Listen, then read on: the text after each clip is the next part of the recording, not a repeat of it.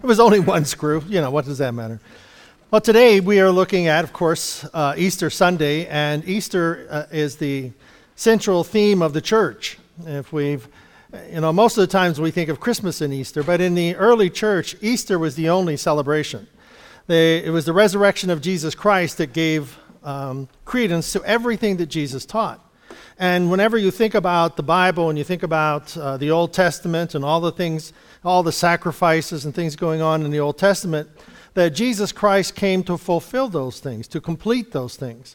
And we find that in our lesson today, or in the message today, it's the title of it, His Life is, is My Life. His Life is My Life. And I, I wanted to start a, a little bit into um, Good Friday. Uh, and the crucifixion of Jesus. We know that at, at, on, on Friday in the afternoon that Jesus has died and that he is on the cross. And uh, Joseph of Arimathea goes to Pilate and he asks him for the body of Jesus. Now, um, usually, well, Jesus had nowhere for his body to be laid. He, there was, you know, he's executed as a criminal. Probably they were going to take him and dump his body in a in what they call a potter's field, and that's where all the people who were unclaimed or had no uh, means of wealth were, were were thrown. And so probably that's where his body would have ended up, but Joseph of Arimathea, he is a, a wealthy individual who has had his tomb already dug dug out. Now, of course, we need to remember that in those places, they would dig caves into the side of the hills. And then inside of the cave, inside of this opening, uh, they would have, as it were, shelves of stone that they had hewed out of the edge of the stone. And it was on those stone ledges then that bodies would be laid. Well, they had taken the body of Jesus, Joseph of Arimathea. He had ch- taken it and they, he had somewhat prepared it for the burial. And not all of the Jewish rituals had been uh, fulfilled with the Uh, burial of Jesus, but most of the, some of them had, and they had placed him in the tomb. Now, the the, uh, the interesting thing is that for for uh, as you're reading this, at sundown, the priests and the Pharisees arranged a meeting with Pilate. Now, sometimes people look at this and they look at the resurrection of Jesus and they say, well, you know, it's it's just you know, it's kind of folklore. It's a campfire tradition that started by a bunch of people sitting around a campfire and didn't really know much, and uh, they were just making up some really good stories. Well, the life, death, the life, ministry, death, resurrection of Jesus is not does not just show up when Jesus is born. We have fifteen hundred years of prophecies. We have fifteen hundred years of people talking about a Messiah, talking about how the Messiah would come, what he would be like, what his ministry would be. The the problem arose whenever the uh, Jewish people were uh, waiting for a Messiah. The Romans had taken over the country, and the Romans are this uh, controlling, you know, faction in the community that you're going to be controlled or you're going to die. And so the Romans had this iron-fisted mentality that you do it our way or you die.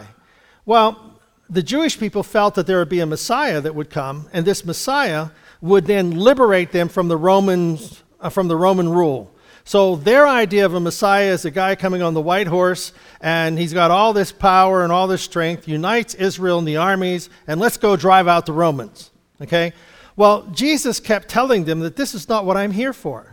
The kingdom that I've come to establish is not the kingdom like the Romans or the kingdom like David had in, you know, in his throne. They kept thinking of a Messiah in the way that David ruled, uh, you know, King David, in, in that time period in which they ruled over the earth, and they, they had a they had a, a big army, a large standing army, and, and the whole works. And so everybody's looking for this type of a Messiah, and Jesus doesn't come this way. He comes to take away the sins, the, the things that separate us from God, not the things that give us a, a kingdom and a, and a palace and a, a, an emperor.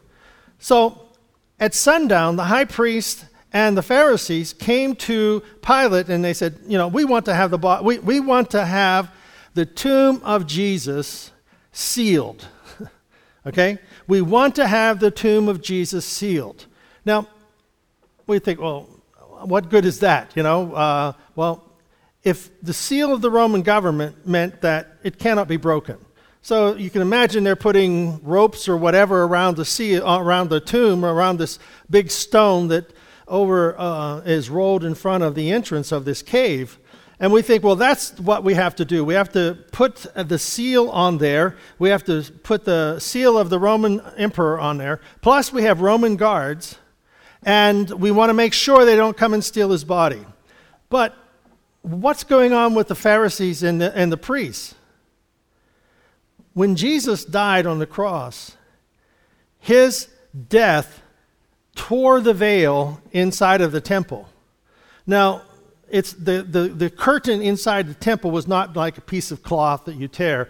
It was about six inches thick. It was a woven, interwoven, interwoven veil that separated the priests from what they considered the Holy of Holies, which was the, the place where the altar was, where God was supposed to dwell. And when Jesus died, this veil was torn apart. Now, If it's perhaps if it's you or I, if we're faced with an obvious miracle, with an obvious uh, revelation, you know, we would believe that. You know, if something really showed up that told us that something we had just done was totally wrong, we might be a little concerned about it. Well, the Pharisees and the priests, they had Jesus crucified, but whenever the to- veil was torn in half, they became a little terrified, maybe a lot terrified, to the point that they had remembered that Jesus had told them that he was going to rise from the dead. Now, why would Pharisees and religious leaders at the time, who are in political power, and, and the religious system at that time was more political than it was religious, and so their power was being challenged by this ripping of the veil, and now there's no way there can be a resurrection. I mean, there's just no way somebody's going to come back from the dead. Somebody's going to steal his body. So they took all of the precautions to make sure that Jesus didn't get out of the tomb. You know, it, it's it's kind of funny how funny we are when it comes to things like that. It's it's the obvious that we're uh, challenged with. You know. Um, It'd be like uh, our son uh, or, or our daughter Rachel. She's here, yeah. Uh, when they were growing up, I always listened to them. They told, you know, yeah, right. It'd be like um, going to uh, going on a vacation, and uh, the David and Rachel, they're out there always running around somewhere, and you can never find them. You know, and I know the way to the to the room, or I know the way to the restaurant, or whatever, and I'm going this way, and David or Rachel will come along and say, "No, Dad, there's a better way." No, there's not a better way. I know the way, you know. Well, come to find out, if you went their way, it was much shorter, much better, and they were right, but you never told your kids that because it didn't work, you know. Well, here it is, Jesus telling us, telling us and showing us that he has the better way. There is a better way than the Old Testament priesthood and the Old Testament sacrific- sacrificing of animals. There is the risen Savior. In Matthew chapter twenty-eight, beginning at verse one, um, we have the, the, we have what has taken place after the burial, uh, after the rolling of the stone in place. The rolling stones were there, and Uh, those of you who aren't old enough, that's a rock group, the Rolling Stones. So, the stones in front of the grave, it's been sealed by everything of every, if if there was a, um, a seal that meant do not disturb, cannot open, the highest power, the authority of, of, of, the, of the then known world has stated this rock cannot be moved. After this, uh, after the Sabbath, as the first light of the new week dawned, Mary Magdalene and the other Mary came to keep vigil at the tomb. Suddenly the earth reeled and rocked under the feet as God's angel came down from heaven, came right up to where they were standing. He rolled back the stone and then sat on it. Shafts of light blazed from his, his garments shimmering snow white. The guards at the tomb were scared to death. They were so frightened they couldn't move. And one translation has they, their knees were knocking and they fell to the ground as dead men. And the angel spoke to the woman, the woman, "There is nothing to fear here. I know you're looking for Jesus, the, the one they nailed to the cross. He is not here, he has risen, just as he said. Come and look at the place where he was placed." You see, in, in this reading, I, I came, you know, just going over it here uh, the other day. It says, "There's nothing. There is nothing to fear here. No, there's nothing to fear here." When when Mary and them are standing at this tomb, with the stone rolled away, there's an angel has come. The, the Roman soldiers are as dead men laying there, but Mary and Martha are there, and the angel says there's nothing to fear here. And when we think of death and we think of cemeteries and we think of people we've known and loved, there is nothing to fear here. Because what God has done, what Christ has done here at the resurrection and coming to life, bringing, you know, back to life, is that there's nothing to fear in death. There's nothing to fear in our future. There's nothing to fear in our belief of Jesus and our trust in him. There's nothing to fear. You know, so it's it's not like we, God, you know, uh, hey, I hear, I'm here, I haven't spoke to you a long time because I was afraid, you know, I was afraid you were, you know, you'd zap me or something, you know, you know, heard of people doing that and getting zapped. But, uh, you know, um, there's nothing to fear in our faith. There's nothing in our fear, in our relationship with Jesus Christ that we are to be afraid of. And we find that in the scriptures, it talks about how the Jesus not only appeared to the twelve. I, I like the idea when Jesus tells in other on the other gospels, it talks about how that Jesus told the, the women, go back and tell the disciples and to tell Peter. You know, go tell the rest of the disciples and tell Peter especially that I'm alive. Did you know? And it's like when you read that, it's like Peter, God is saying, Peter, who denied me three times, I want him to know that I'm not upset with him. He didn't fail me. He just didn't understand me. See, when I spoke a little bit about this last week, when when uh, in, they're in the garden and they're coming for Jesus, Peter, what he does is he pulls out his sword because he's already told Jesus, I'm ready to die for you, you know? And Jesus says, well, three times this night you're going to deny me before the cock crows in the morning. Peter says, no way. So when the people came, the soldiers came, what did Peter do? He pulled out his sword and he was ready to die.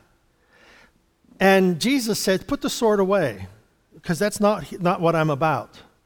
And then he denies Christ three times later. What happens in our faith and in our life?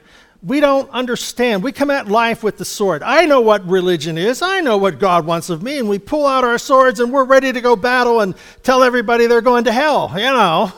And if you don't believe it, I'm going to put you there, you know. And we're going and we're going to do battle. And God is saying, that's not what I'm about. Put that sword away. Because what I want to do is I want to change your heart. I want to. I want your heart to be different. I want the core of who you are as a person to be completely different. And that's what was going on with Peter, because Peter was this brash, harsh, rough-necked fisherman. He was a brawler. I can just imagine. He's a brawling kind of guy. And Jesus is trying to make him the head of the church.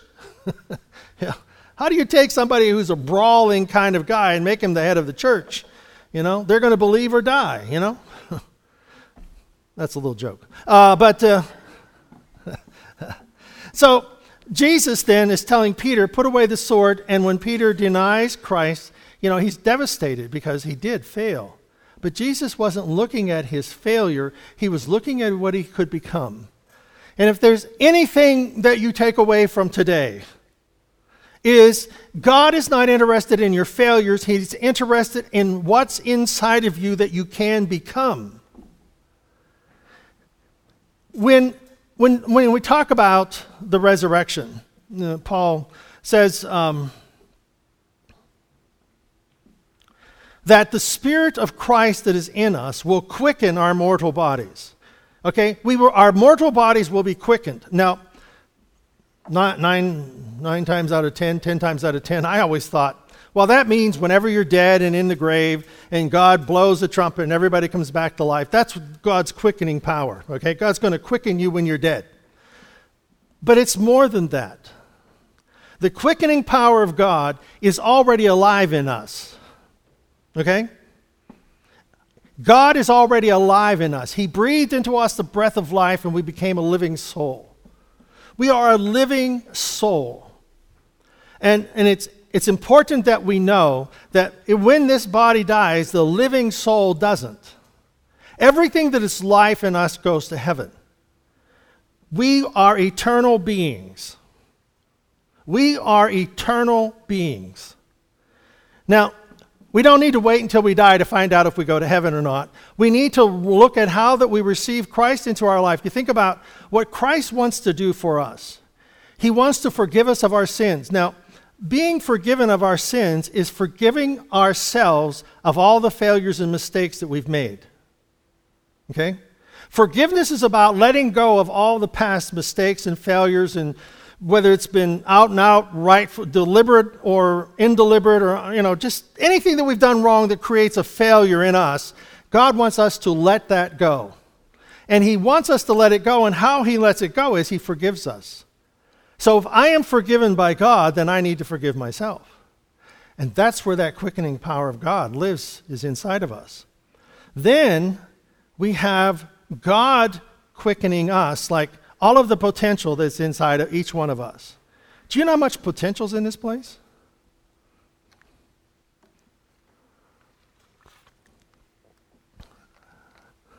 Nobody answered that, so I was just wondering. Do you know how much potential is in this place? You know, from the little ones. Hi. From the little ones, from the infant ones, the The ten-day-old. Yeah, there we go. You know, that little package, it's interesting. The Bible says that while we were yet in our mother's womb, God formed us. And he, in that whole time, he's forming and developing. It's like he, all the storehouse, everything that we're going to need is in the package. Everything that that little child needs in, in her, right? His. I had, I had a fifty-fifty chance and I lost it. I don't I don't gamble because, you know, I always go for the sure thing. Uh, and that little child, him, everything that he is going to need in his life is already in there. And the circumstances of life are going to cause those things to come out. But the challenge is that we allow the Spirit of God to continue to influence that character and the influence the, that quickening that God has put inside of us. I believe that every Christian, that we should be the most creative people on the planet, because the Spirit of God that spoke the world into existence and spoke the universe into existence is the same God who speaks inside of us, where our dreams come from and where our desires come from. We were created for a purpose, and that purpose is bigger than who we are. It's greater than who we are. And so we are constantly in this process of becoming. And the same Spirit that raised Christ from the dead dwell in you. He will quicken your mortal bodies. That the quickening power of God is there to stimulate, to bring to fruition, to bring ideas, to bring love and peace, patience and gentleness and kindness, long-suffering, forbearance. That God's Spirit in us is to quicken that type of response, of forgiving ourselves and forgiving others. Not allowing the pain of yesterday to continue to influence today's decisions. Not allowing the pain of yesterday to influence today's decisions. That's what forgiveness is about. It's about letting us become. And so God is in the process of becoming. So he's becoming us. And, and we read in First Corinthians fifteen, Paul says, if a corpse can't be raised, then Christ wasn't, because he was indeed dead. If the dead can't be raised, then Jesus is still dead. That's what he's saying here. So this argument that goes on in life, this argument that goes on in people's, in our minds and things, is that, you know, is there really a resurrection? Is there really something like this that exists? And Paul says, if if there isn't something like this that exists, then Jesus didn't is not alive. But if he did, if it does exist, and it, and Paul talks about how that there was over five hundred people that saw him at one time, and how that the disciples and others, they saw Jesus, and and they, you know, he goes to Peter, he tells Peter, tell him alive. Who's the other big doubter that we know? Thomas. And Jesus doesn't leave Thomas out. He goes in, he says, where's Thomas? Oh, Thomas, he says he's not going to believe unless he can put his finger in your the wounds and the, you know, examine the, the, the, the corpse here. And Jesus doesn't shy away from Thomas. He goes to the disciples, hey, Thomas, come here. Come here. Imagine Jesus saying, Thomas, come here. He, he just showed up in the room. Jesus just shows up in the room because the resurrected body isn't limited like this body is. And so Thomas shows up in the room and he says, Thomas, come here. Because God doesn't have a problem with your doubts. God doesn't have a problem with what we what we doubt, what we disbelieve. He's not worried about that. What he wants of us is that we would recognize the questions that we have and then have solutions to those questions that come from the Scripture, not from what we imagine. The um, the imagine the people who imagine God make God like us. You know, they make God in our own in our own image. How can God be everywhere at the same time? You know, that's just not. You know, how can that be? How can he raise people from the dead? Why does this happen the way that it did? Why are these people, you know, starving in Africa? Why are, why are these things going on? Well, you know what? I always say that if, if we have something that stands in the way of our belief, we need to do something for that cause. And in doing something for that cause, we are fulfilling the need for that person's life. For someone's life. So if we are worried about the starving in Africa, then we need to start doing something about the starving in Africa. If we're worried about the lonely person somewhere, we need to do something in order to help meet, meet that loneliness. Because God is inspiring us and leading us in a direction that can help us make a difference. And whenever we make a difference in one life, it can end up making a difference in two lives and in three lives. Well, the blood of Christ that was shed upon the cross will never lose its power. The blood of Christ will never, ever lose its power. It is the power to wash away sin. It is the power to unto God, is the power of God unto salvation, which cleanses us from all of our sins and renews a right spirit within us. Do you know anybody who's really critical? You know, they're not sitting beside you. Okay. Uh, if you know somebody who's very critical, they are one who's always finding fault. There's always something wrong with something, you know? Uh, no matter what it is, there's something wrong with something, you know? And people have a critical spirit about themselves. It's never done right. It's never done on time. And even if it was done right and was done on time, it wasn't done good enough. Okay? And, but salvation isn't about... Renewing a right spirit in us is not about being super critical. It's about seeing how, what good can be done and continue to be done. So salvation is about what Christ has done in us to save us from our sins, and that the life of God, the breath of God, is alive in us, and we are quickened by a supernatural power. And you see, it's God's intent is to bring hope. Now, the hope that God gives to us, okay, it's important. We understand hope. Most of the time when we think of hope, it's something that I wish for. You know, I wish for one hundred eighteen million dollars, I think, is in the lottery this morning. I think I read that or saw that when I was at Sheets buying donuts. It was one hundred eighteen. I didn't buy the ticket because I can't, I can't even win fifty-fifty. But, uh, and I'm the only one, you know.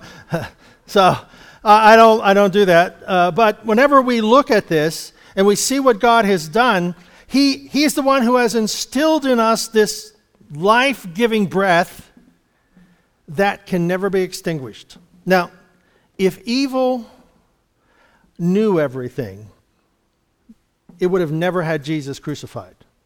If the devil and evil knew your future, wouldn't allow you to be here today. But you see, he doesn't know the future. He didn't know the future of Jesus because it was the death of Jesus that brought about the complete destruction of evil. If evil were a candle, okay? If evil were a candle and God, no, excuse me, if God and his word were a candle, okay? If God and his word and the work of Jesus Christ is a candle that is lit, evil does not have enough breath or power to blow it out. They tried and failed.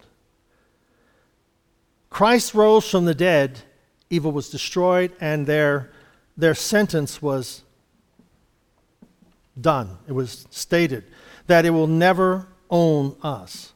So when we have the, the life of Christ in us, it's to bring hope, it's to bring restoration, it's to bring healing, it's to unlock all that God has given and placed within us. Now, we have to go through a process, and some of you are still in school and enjoying every minute of it. And some are going to college and being a professor, and some are just going to get started, and I don't know what grade you what grade are you in? Yeah. Fourth. Aha, there's a fourth grade teacher. She's just retired. Yeah, those girls, ah, there. Yeah, we had I, we got we got about seven teachers here today, so you better watch, you know. And one future one. So, you know, but you see the, the and then you know, I'll be done shortly.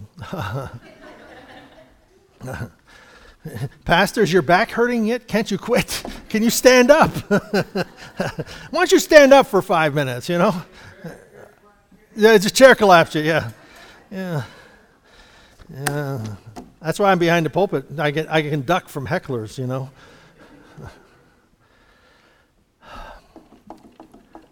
When we say the name of Jesus, okay? When we say the name of Jesus,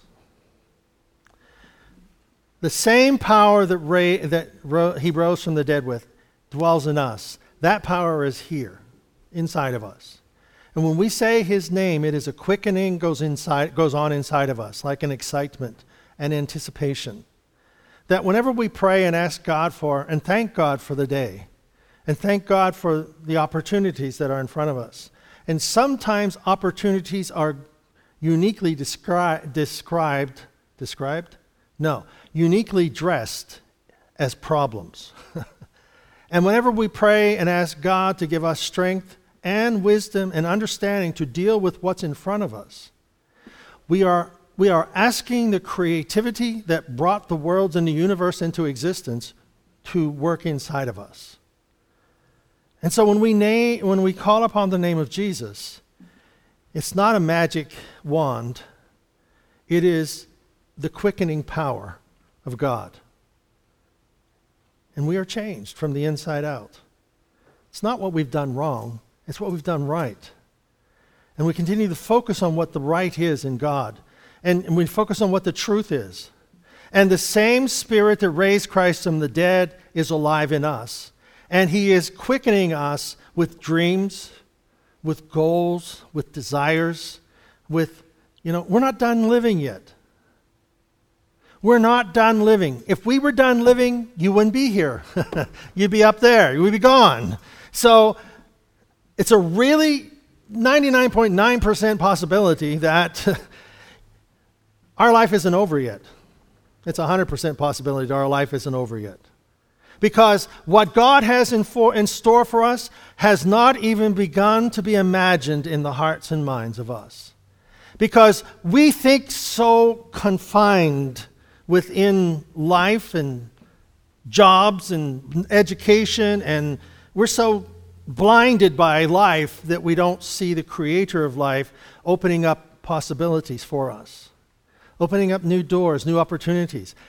That God specializes in things that are impossible. If we are people who are addicted, people who have illnesses, people who have, we call upon the name of Jesus. And whether we are living or whether we are dying, we are God's. And I've been with hundreds of people who are dying and have died. And when we pray, there's just an assurance that I know that their life is over and I know where they're going and they know where they're going and they're at peace with dying. But I don't want us to be at peace with dying. I want us to be at peace with living. Because we are alive and because we are alive at this moment, because God's Spirit is alive within us, it quickens our minds and our hearts, and it ex- ignites that passion, that desire for life and for love and for change and challenge that we can become, we can become, we can become what God created us to be. Whenever we were that little package there. We were once like that, that little package. You know, little little child was sitting on Grandpa's knee, and little child, the five, five-year-old, says, "Grandpa, did God make you?" He says, "He sure did." "Grandpa, did God make me?"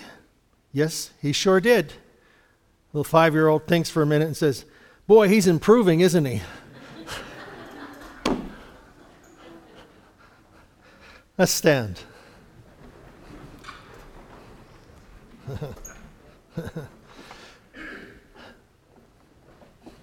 So Easter is not just about what we think of rabbits and chocolate and all those other things, eggs and dinner and all that. That's all good. No, no problem with no problems with that. But let us remember it's the the resurrection of Jesus Christ. And the resurrection of Jesus Christ is what makes us different than anyone else on the planet that doesn't believe. Because we have hope in our heart. We have hope not only for today, but for eternity. You see, I'm safe for eternity. Because Christ has forgiven me, I am safe for eternity. Because Christ has forgiven me, I am safe in the moment. And in this moment, what is it that God wants to do in me to change, to give me the strength and the desire and the goal to accomplish what he intended for me to be when I was that little package in my mother's womb? Father, we thank you for this day. We thank you for your love. We thank you for the life, the breath of your Spirit. God, the things of the past do not determine the direction for our todays or our future. We learn from them, but God, we forgive, we let go, and Lord, we allow you to inspire our hearts and our lives for this moment and for our tomorrows. May we forgive ourselves. May we forgive others. May we, O God, ask you to forgive us and live within our hearts. Forgive us of every sin. Renew a right spirit within us, because there is nothing to fear here. There is nothing to fear here. God, your life is my life. God, your life is my life. And we can each say that for ourselves. God, your life is my life. Amen. God bless you. Have a happy Easter. Yes.